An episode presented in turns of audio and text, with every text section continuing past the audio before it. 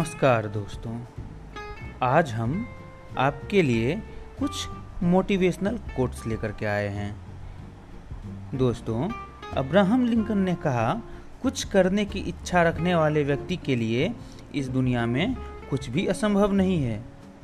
दोस्तों, गति विश्व का नियम है और वह प्रत्येक अणु परमाणु का स्वभाव है। गतिहीन अथवा कर्तव्यहीन होना मृत्यु को आमंत्रण देना है।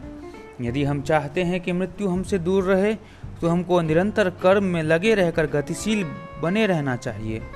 श्रीमद् भागवत गीता में कहा गया है कि लौकिक अथवा पारलौकिक किसी भी दृष्टि से विचार कर लिया जाए, मनुष्य को कर्म तो करते ही रहना चाहिए।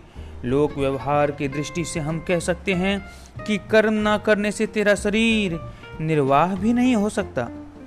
कर्म न करने वाले, कर्तव्य पालन न करने वाले व्यक्ति को लोग कायर, प्रमादी, कामचोर आदि न मालूम क्या क्या कहते हैं।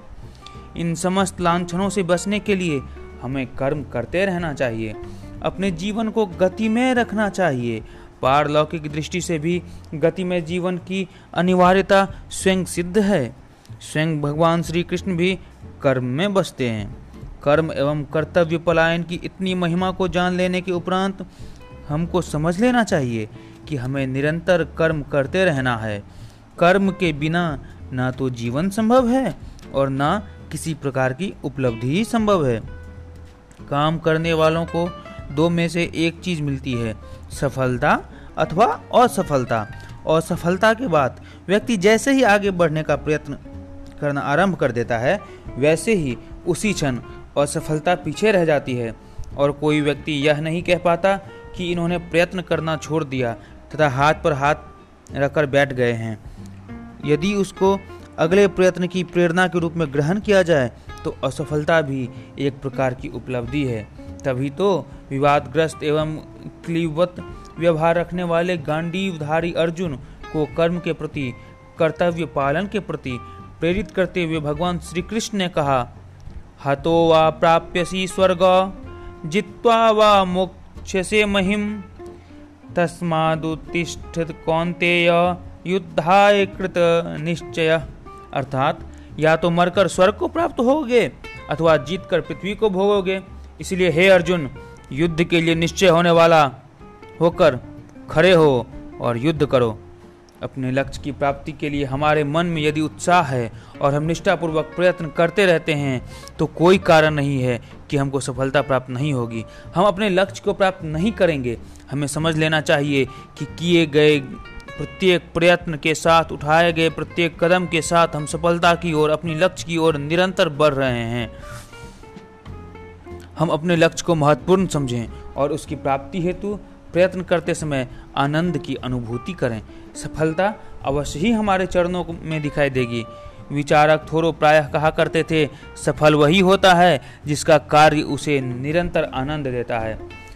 मनन करने की बात यह है कि सफलता का मार्ग प्रायः एक सीढ़ी के समान होता है, जिसमें एक एक कदम रख कर ऊपर की ओर चढ़ना संभव होता है। जो लोग सफलता के मार्ग को कबंध के सहारे तय करना चाहते हैं अथवा यह समझते हैं कि जिस प्रकार कबंध लगाकर आक्रमणकारी योद्धा किले की दीवार तक एकदम पहुँच जाता है, हम उसी प्रकार सफलता के शीर्ष पर छलांग लगाकर पहुँच सकते हैं। तो ये गलत है। वे भूल जाते हैं कि कबंध के टूट जाने पर योद्धा के सामने मृत्यु होती है, दोबारा प्रयत्न करने के विकल्प का कोई अवसर ही नहीं रह जाता। आप चलते रहते हैं। विफलताएँ आपको तोड़ने का पूर्ण प्रयास करती है। याद रखें, प्रकृति समय समय पर आपकी परीक्षा लेती है। प्रकृति तब तक खदेड़ती रहती है, जब तक आप अपने लक्ष्य की ओर स्वाभाविक क्षमता, आत्मविश्वास, कठिन परिश्रम, लगन, साहस और धैर्य के साथ नहीं बढ़ते। जब आप उपर्युक्त घटकों के साथ लक्ष्य प्राप्ति हेतु संपूर्ण शरीर लगा देते हैं तो निश्चित ही आपको सफलता प्राप्त होती है। मित्रों तो हम आपसे यही कहना चाहेंगे कि आप भी अपने मार्ग की तरफ़ धीरे धीरे करके छोटे छोटे कदमों के साथ बढ़ते जाइए और निश्चित ही कल को आप सफल होइएगा। और दोस्तों, इस बार आपका एग्ज़ाम नहीं हुआ है। बच्चों, इस बार आपकी एग्ज़ाम आपका एग्ज़ाम नहीं हुआ है। तो इसका मतलब ये नहीं कि हम पढ़ाई छोड़ देंगे। पढ़ाई करते ही रहेंगे। कुछ दिनों के बाद जब ये कोरोना की महामारी कम होगी तो हम सब का एग्ज़ाम होगा। अभी भी हमारा परीक्षा चल ही रहा है। प्रकृति हमसे परीक्षा में ये पूछ रहा है कि आप कितने दिनों तक अपने घरों में रह सकते हैं? और जो ज़्यादा दिनों तक अपने घरों में रहेगा, बाहर निकलते समय मास्क लगा के निकलेगा, हाथ को हमेशा सैनिटाइज करता रहेगा, वही इस परीक्षा में पास होगा। बाकी सब फेल हो जाएँगे। तो भाइयों, आइए अपने घर में रहते हैं। आज से अनलॉक 2.0 की प्रक्रिया शुरू हो गई है, लेकिन फिर भी ज़िंदगी सरकार नहीं देगी, सरकार सिर्फ़ नियम बनाएगी। हमारी ज़िंदगी हमारे खुद के हाथों में है।